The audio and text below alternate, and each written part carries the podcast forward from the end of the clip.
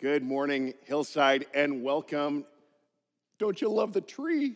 Thank you, Marg and Noreen, braving uh, the wilds to come out and set this up. Awesome. You guys are you're so good. And I'm so glad you're with us this morning. We continue to be in strange days. I was considering this week whether to write a Christmas letter to like family and friends that are far away. And I'm like, what would I write? Like, nothing's happened in my life this year. And we're kind of all going through the same thing. Uh, we have been kind of on lockdown and on this ride together. A, a friend this week invented a word called turmoil. yeah, right. Uh, chaos and turmoil put together, and that's how their view of the world was this week. And uh, I got to say, in light of all the turmoil going on, or turmoil, chaos, I'm so glad it's Advent. And today we take our eyes off all of that and we remember the incredible hope that we have in Christ. Amen? And so, again, we are going to, even though it's going to be different, we're going to have a testimony service at the end of our, our year. And uh, what we're going to do is we're going to have uh, you think and meditate on, on what you are grateful for again. What are, what are those things that God has done? How has He been faithful to you this year? What have you learned about him? What have you learned? Uh, how have you grown? And uh, we're going to invite you to, to record little, you know, videos of yourselves sharing these testimonies and send them in. We're going to re- do this ahead of time, so we would love our cutoff for this is December 17th. Uh, we'll have details in our uh, Friday reminder next week, and uh, we'd love to have you participate in that. Um, but uh, please think about sharing your brief story of God's goodness to you this year, okay? Uh, well, it was 10 weeks ago that we began asking the question what's in a name? And when it comes to God, it turns out there is an awful lot in his name. Today, we're wrapping up this series where we've walked through the implications of two verses Exodus 36, uh, 6, and 7. These are like the John 3:16 of the Old Testament. You know, they're they're the two verses most quoted in the Bible by the Bible. And in them, God gives Moses his name, and then he goes on to describe the qualities that go with that, with his name. And again, so indebted to and grateful for John Mark Comer and his book, God Has a Name. Been so good. If you have a Bible, grab yours and turn with me to Exodus chapter 34. We're going to read through this passage and for Moses, we're going back to where it started again. For Moses, it started with a bold prayer Show me your glory. And then a, a walk up fiery Mount Sinai. And, and God meets Moses and reveals to Moses his name, Yahweh, and, and so much more. Well, this morning, we're going to read this encounter and then keep on reading to see what happens next. And so we'll start our reading at verse 5 of Exodus 34.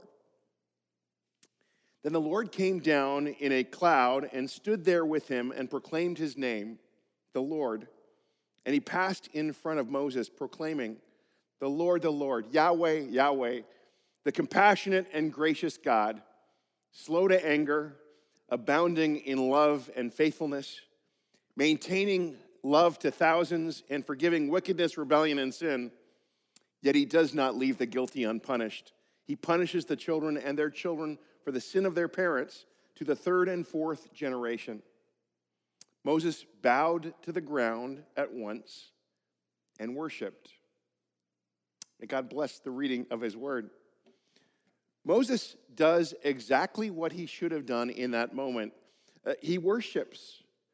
Folks, worship is a reasonable and appropriate response for anyone who begins to see and know who God is. And, and by worship, I'm not just talking about songs on a Sunday or worship songs on your you know, Spotify playlist. Worship is a whole life orientation around the wonder and awe of God's nature and, and who He is. We, we often, I think, sometimes have funky ideas of around worship we got to remember we don't worship because God needs cheering up, uh, you know, we, we, or to impress Him or to secure His favor or blessing. We worship in response to who God is. We worship him because, because he's the best game in town. There are other gods who are lesser gods. And we worship as we just discover how constant is, is God's grace and compassion towards us. New mercies every morning, right? We worship because He is always abounding in love and faithfulness towards us. He tenaciously holds on to us through the thick and thin of our lives. We worship as we discover that our God is slow to anger. He doesn't lash out ever. And he gets angry at the kind of things that, that we care about, the kind of things that, that hurt his kids, like idolatry and injustice. We find his mercy still always triumphs over judgment. When we begin to see Yahweh for who he really is, we will become worshipers. So Moses worships and, and then he prays. By the way, we can learn a lot about prayer from Moses. And he says in verse 9, he says, Lord, he said, if I have found favor in your eyes, then let the Lord go with us. Although this is a stiff necked people, forgive our wickedness and our sin and take us as your inheritance. Moses knows that the Israelites have kind of messed up big time, and it turns out Yahweh, you know, and, and he's thinking about not going with them on their trek to the promised land. And Moses is begging Yahweh to stick with them, to not give up, you know, to, to, to, to carry on with them. And it turns out Yahweh does not need to be convinced or coerced or arm twisted. No surprise here again.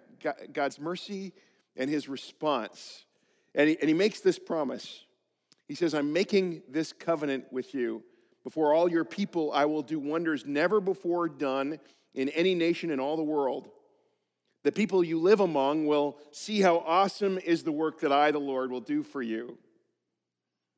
In other words, not only will Yahweh go with Israel, God is amazingly going to use Israel to showcase himself, to showcase his awesomeness and his goodness to the whole world. Why? Well, so that they too eventually will come to worship Yahweh as well. And then, verse 12, we read this warning from God Be careful not to make a treaty with those who live in the land where you are going, or they will be a snare among you. Break down their altars, smash their sacred stones, and cut down their Asherah poles. Do not worship any other God, for the Lord, whose name is jealous, is a jealous God jealous. That's a strong word, right? God and jealous together? Doesn't that sound just a little bit on the dangerous side, like TNT, you know, all powerful, all kind of possessive? Yikes. Uh, John Mark Comer clarifies this well. He says, God is jealous, but it's not the jealousy of a, a selfish boyfriend controlling and insecure, you know, checking his his girlfriend's phone when she's out of the room. It's the jealousy of a loving, faithful, passionate husband fighting to keep all other love or uh, lovers out of the bedroom. It's the jealousy of a mother fighting to keep her teenage son away from the local drug dealer. So, so jealousy is not always bad. It can actually be quite positive and protective. And used here in the text, it can be translated whose name is jealous or who is jealous for his name. Now, Yahweh being jealous for his name is actually him being protective of his reputation. Because one of the things you find out about the heart of God as you read through the scriptures is that God really cares about people coming to see him for who he really is. He hates it when you or I or, or when anyone we know gets a wrong idea about him, when we, when we have these myths or misconceptions in our minds about what he is like. And so Yahweh is, is jealous for his name, and that's actually where we come in. Because when we say yes to God's invitation to, you know, be his people, to, to be in relationship with Yahweh with, through Christ, suddenly Yahweh's reputation is now tied up inextricably with us. When we become followers of Jesus, as we talked about last week, we get uh, amazingly adopted into God's family. And as members of God's family, we enter into something so very holy and significant. We now carry the family name. Uh, many of you know my, my, uh, my wife and I, you know, while perfect for each other, are truly an odd couple, right? Tall, big, brightly white me, and then Angel, who's tiny and gorgeous and beautifully brown. She, uh, she grew up in Sri Lanka, and her maiden name is like super long. It's Yanapragasm. It's a great name. Took me a long time to be able to spell. But her dad thought that it was such a great name that he thought we should hyphenate our names when we got married, like Yanapragasm Gray, as if that would be a good thing. I think not. We vetoed that. Her name was so long that in university, when she got her student ID, they had to carry over her last name onto the next line down. it wouldn't fit. So when you wonder why we're together, I, I would suggest one of the reasons is she married me for my name.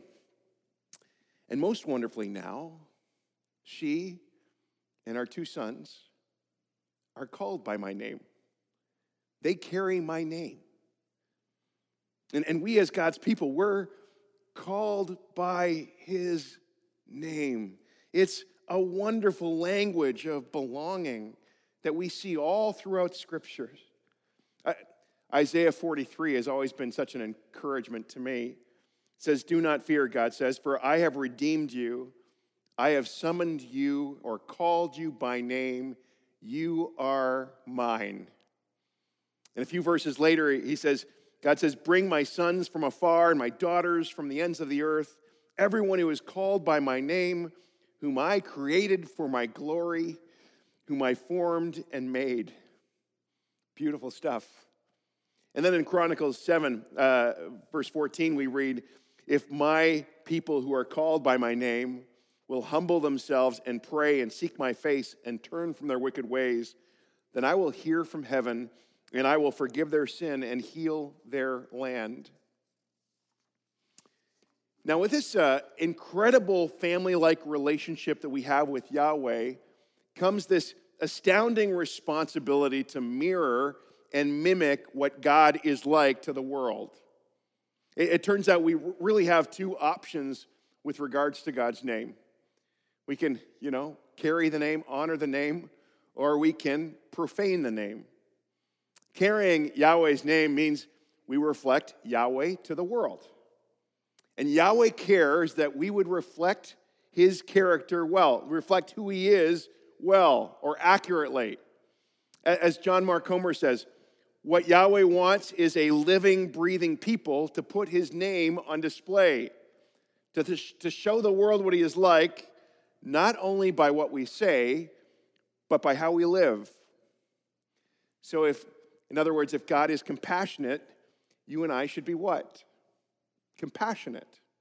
If God is gracious, therefore we should be gracious. If God is forgiving, therefore we ought to be forgiving.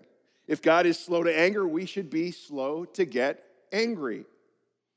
In, in, bearing God's name, we have the honor to put Yahweh's character traits on display. As someone once said, the only Bible most people will read is you. And so we're called to carry the name where, wherever we go, to, to carry the name in our cities, to, to carry the name in our little neighborhood, to carry the name to our, our workplaces, to carry the name to our, our coffee shops, to our, our version of the Coquitlam Crunch, to our parks or our gyms, to the places where we walk our dogs, to our family, we, we carry our name to our friends, for, for we are God's representatives. You know, people know, you know, that you follow Jesus for better for worse. People know I represent God one way or the other. I represent my family name. Every, every day you're kind of just living your life. You, you know what you're doing? You are carrying the name. You, you, you think you're just going to work to, to make a buck or, or you're just going to school to, to get a mark. No, you're carrying the name. You, you think you're just taking your six year old to school. No, you're, you're carrying the name. You're the, the people of God. You're called to embody God wherever it is you go, to show people what God is like. I, I think every once in a while, the penny ought to drop with someone who is in your life, and they'll go, Man, you, you're really generous. Your, your God must be generous. Or, or you're really gentle. Your, your, your God must be gentle. You know, you're really kind. I, I wonder. So, so we carry God's name, but we can, on the other hand, profane God's name. You know, after our 10 week study of how important God's name is, it should not be a surprise that one of the Ten Commandments, number three, has a strong warning about God's name. Exodus 20, we read, You shall not misuse the name of Yahweh your God, for Yahweh will not hold anyone guiltless who misuses his name. Another version says, You, you shall not take the Lord's name in vain. But, but literally in Hebrew, it's like raise up Yahweh's name for no good. That's what it means to misuse God's name. Now, how I remember this commandment as a kid growing up in the church was basically that the, the, primary application seemed to be not to use God's name to curse. Now, now, cursing God's name is, yes, not a good thing, right? But it goes way beyond that. Scholars argue that the basic idea beyond, behind this commandment is perjury. In ancient days, a little bit similar to today, we, we swear on Bibles, right, in courts, but then you'd, you'd swear by the name of your God or the name of your gods.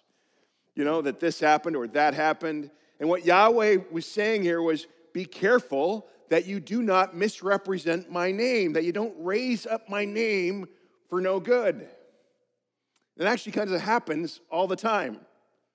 Sometimes it happens in church. Like someone who throws out this little line out there God told me. And, and then the thing that they say next is not in line with God or His word. I'd suggest that's taking the Lord's name in vain. You know, I think of some of the things that people have said to me as a pastor over the years. God told me to leave my wife, or, or God told me to fudge the numbers, that it was okay, or God told me to, and like fill in the blank. Now, now, I believe God speaks. I believe in prophetic giftings, but we have got to be careful using the language of God told me because sometimes it can be used to manipulate, and sometimes it can be used to justify sin. And this is profaning the name, and, and it actually misrepresents God to the world.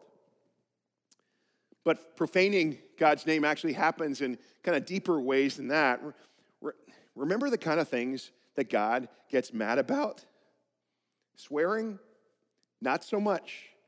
Idolatry? Injustice? Absolutely. Consider the people of Israel.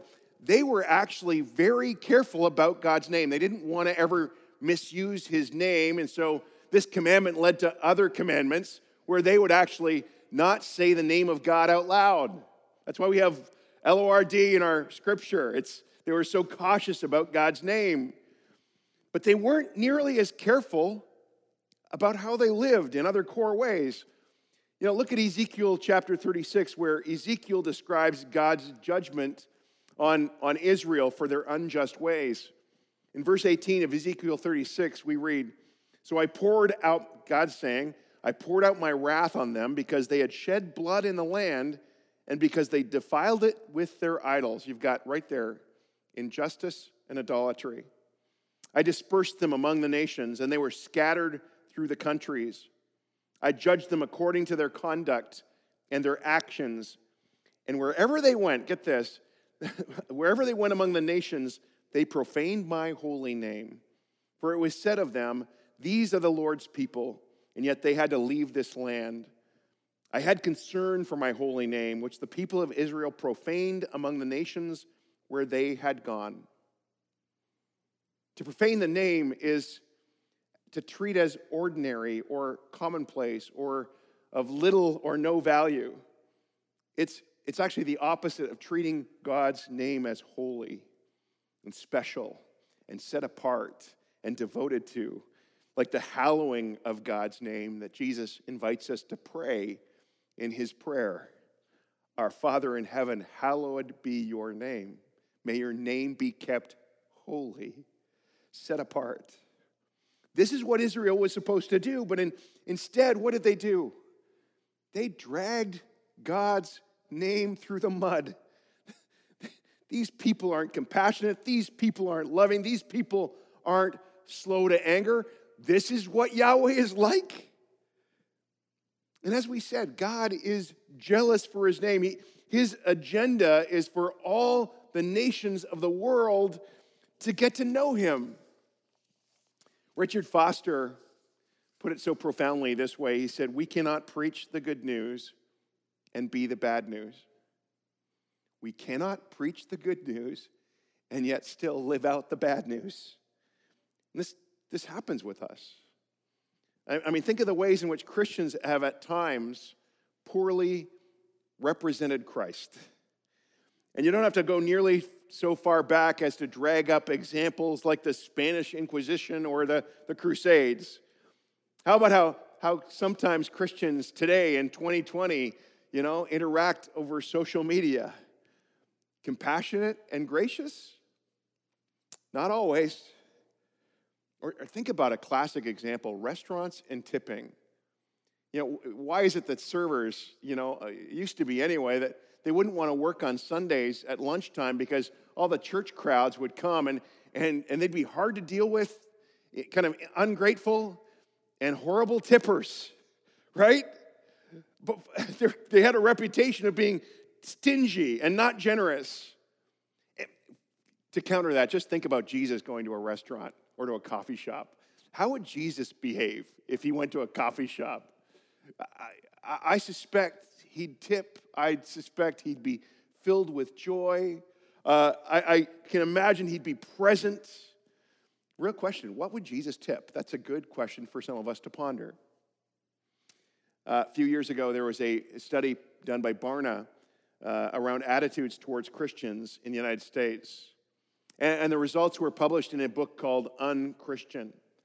And, and these were some of the conclusions. Listen to their summary. It said In our national surveys, we found that the three most common perceptions of present day Christianity are anti homosexual, judgmental, and hypocritical. And, and, these three negative assumptions were, or assumptions were embraced by a majority of young adults. And I, I think it'd be similar results in Canada. Other perceptions of Christians uh, too involved in politics, insensitive to others, uh, and not accepting of other faiths. And then to top it all off, boring and old fashioned. When, when they think of the Christian faith, these are the images that comes to mind. It's what a new generation thinks about Christianity. This is profaning the name. John, John Mark Comer talks about how, how in 20 years in the US, studies show that positive perceptions of evangelical Christians went from 85% positive to 20 years later, 3% positive. Now, there's good news and bad news in this. Bad news is, is this is profaning the name of Jesus. You know, his name gets dragged through the mud when we're like that. Good news is just like, you know, some have wrecked the name of Jesus in one generation. The hope is that we can write the name of Jesus in this next generation. Folks, what if we were known not for being hypocritical and, and judgmental, but what if we were known for our help in providing the, the best drug treatment centers in, that, are, that are going? What, what if we were known for fostering troubled kids from, from families that were in trouble? What if, what if we were known for ways in which we stand up against racism or, or for our concern about the rights of the indigenous and for the ways we, we love the homeless and the refugee? What if we are known for justice, for, for generosity and humility, for love and joy and peace and patience and kindness and goodness and gentleness and self control? What, what if we were known all across our community for being compassionate and gracious? Wouldn't that be something? I, I believe that can happen. That is carrying the name. Now, here's the problem I, I'm part of the problem. Because along with you, I can carry the name, I can represent Jesus to my world, or I can profane the name. I can misrepresent what God is like, taking his name in vain. If you're like me, there's times where I carry his name well. There are, there are other, there's kind of those moments, right? Those bright spots. But other times, not so much. Times where I am, you know, not gracious, not slow to get angry, not patient. There are times when I don't represent God well. I, I sometimes feel so disappointed with myself at times where my attitudes or behaviors are not very much like my God. I'm a mixed bag. That, that's why, folks, I am so grateful for Jesus. Jesus, who is Yahweh in the flesh. You see, Israel, they messed up. I messed up, and, and you messed up, but not Jesus. There's this amazing passage in John 14, and one of Jesus' disciples named Philip asks Jesus this question.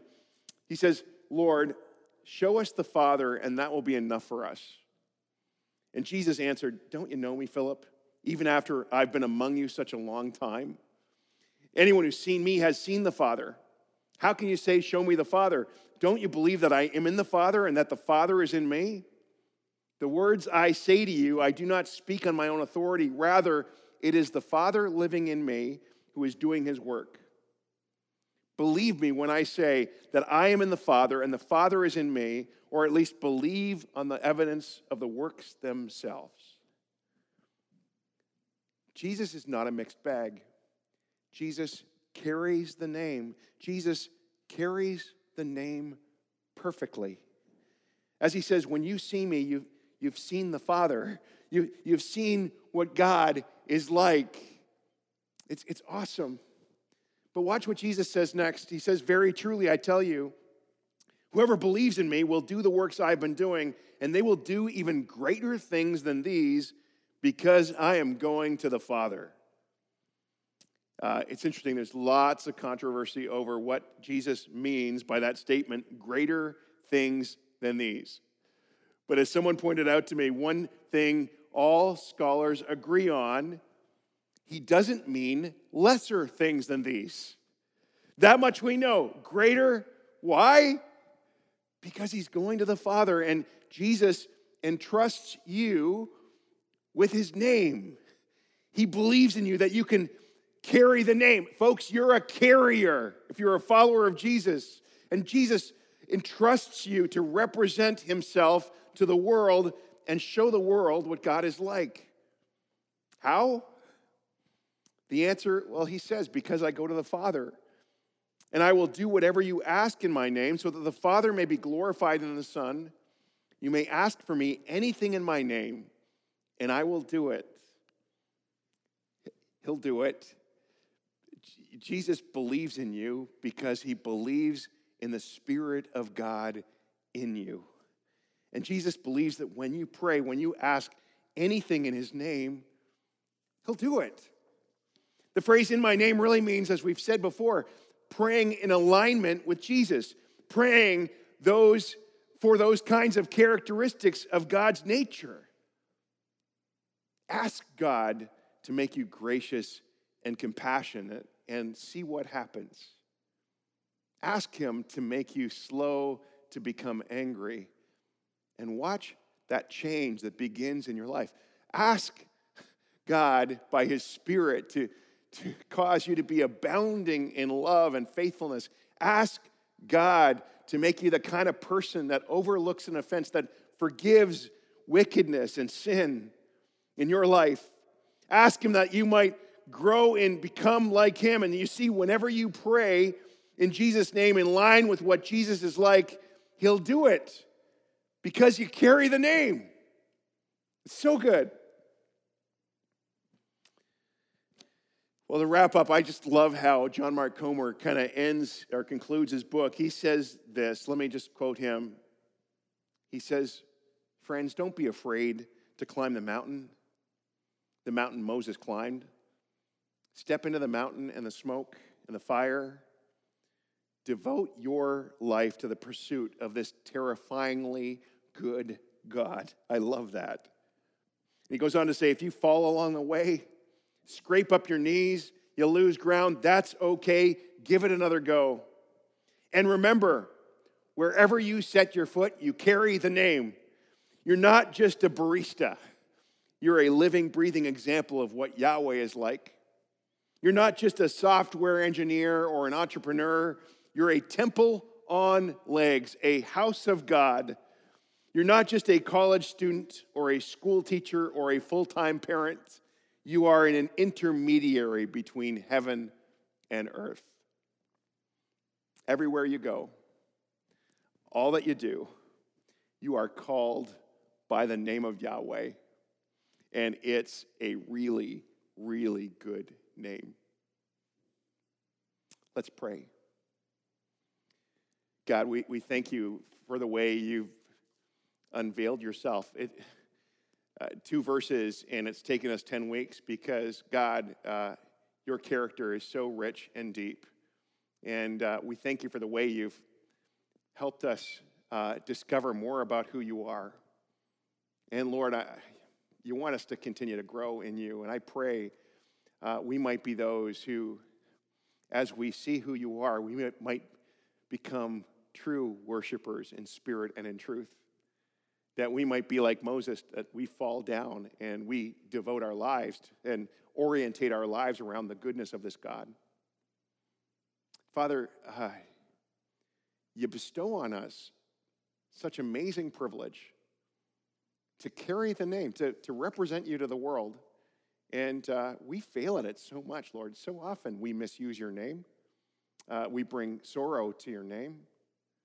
I thank you for your mercy.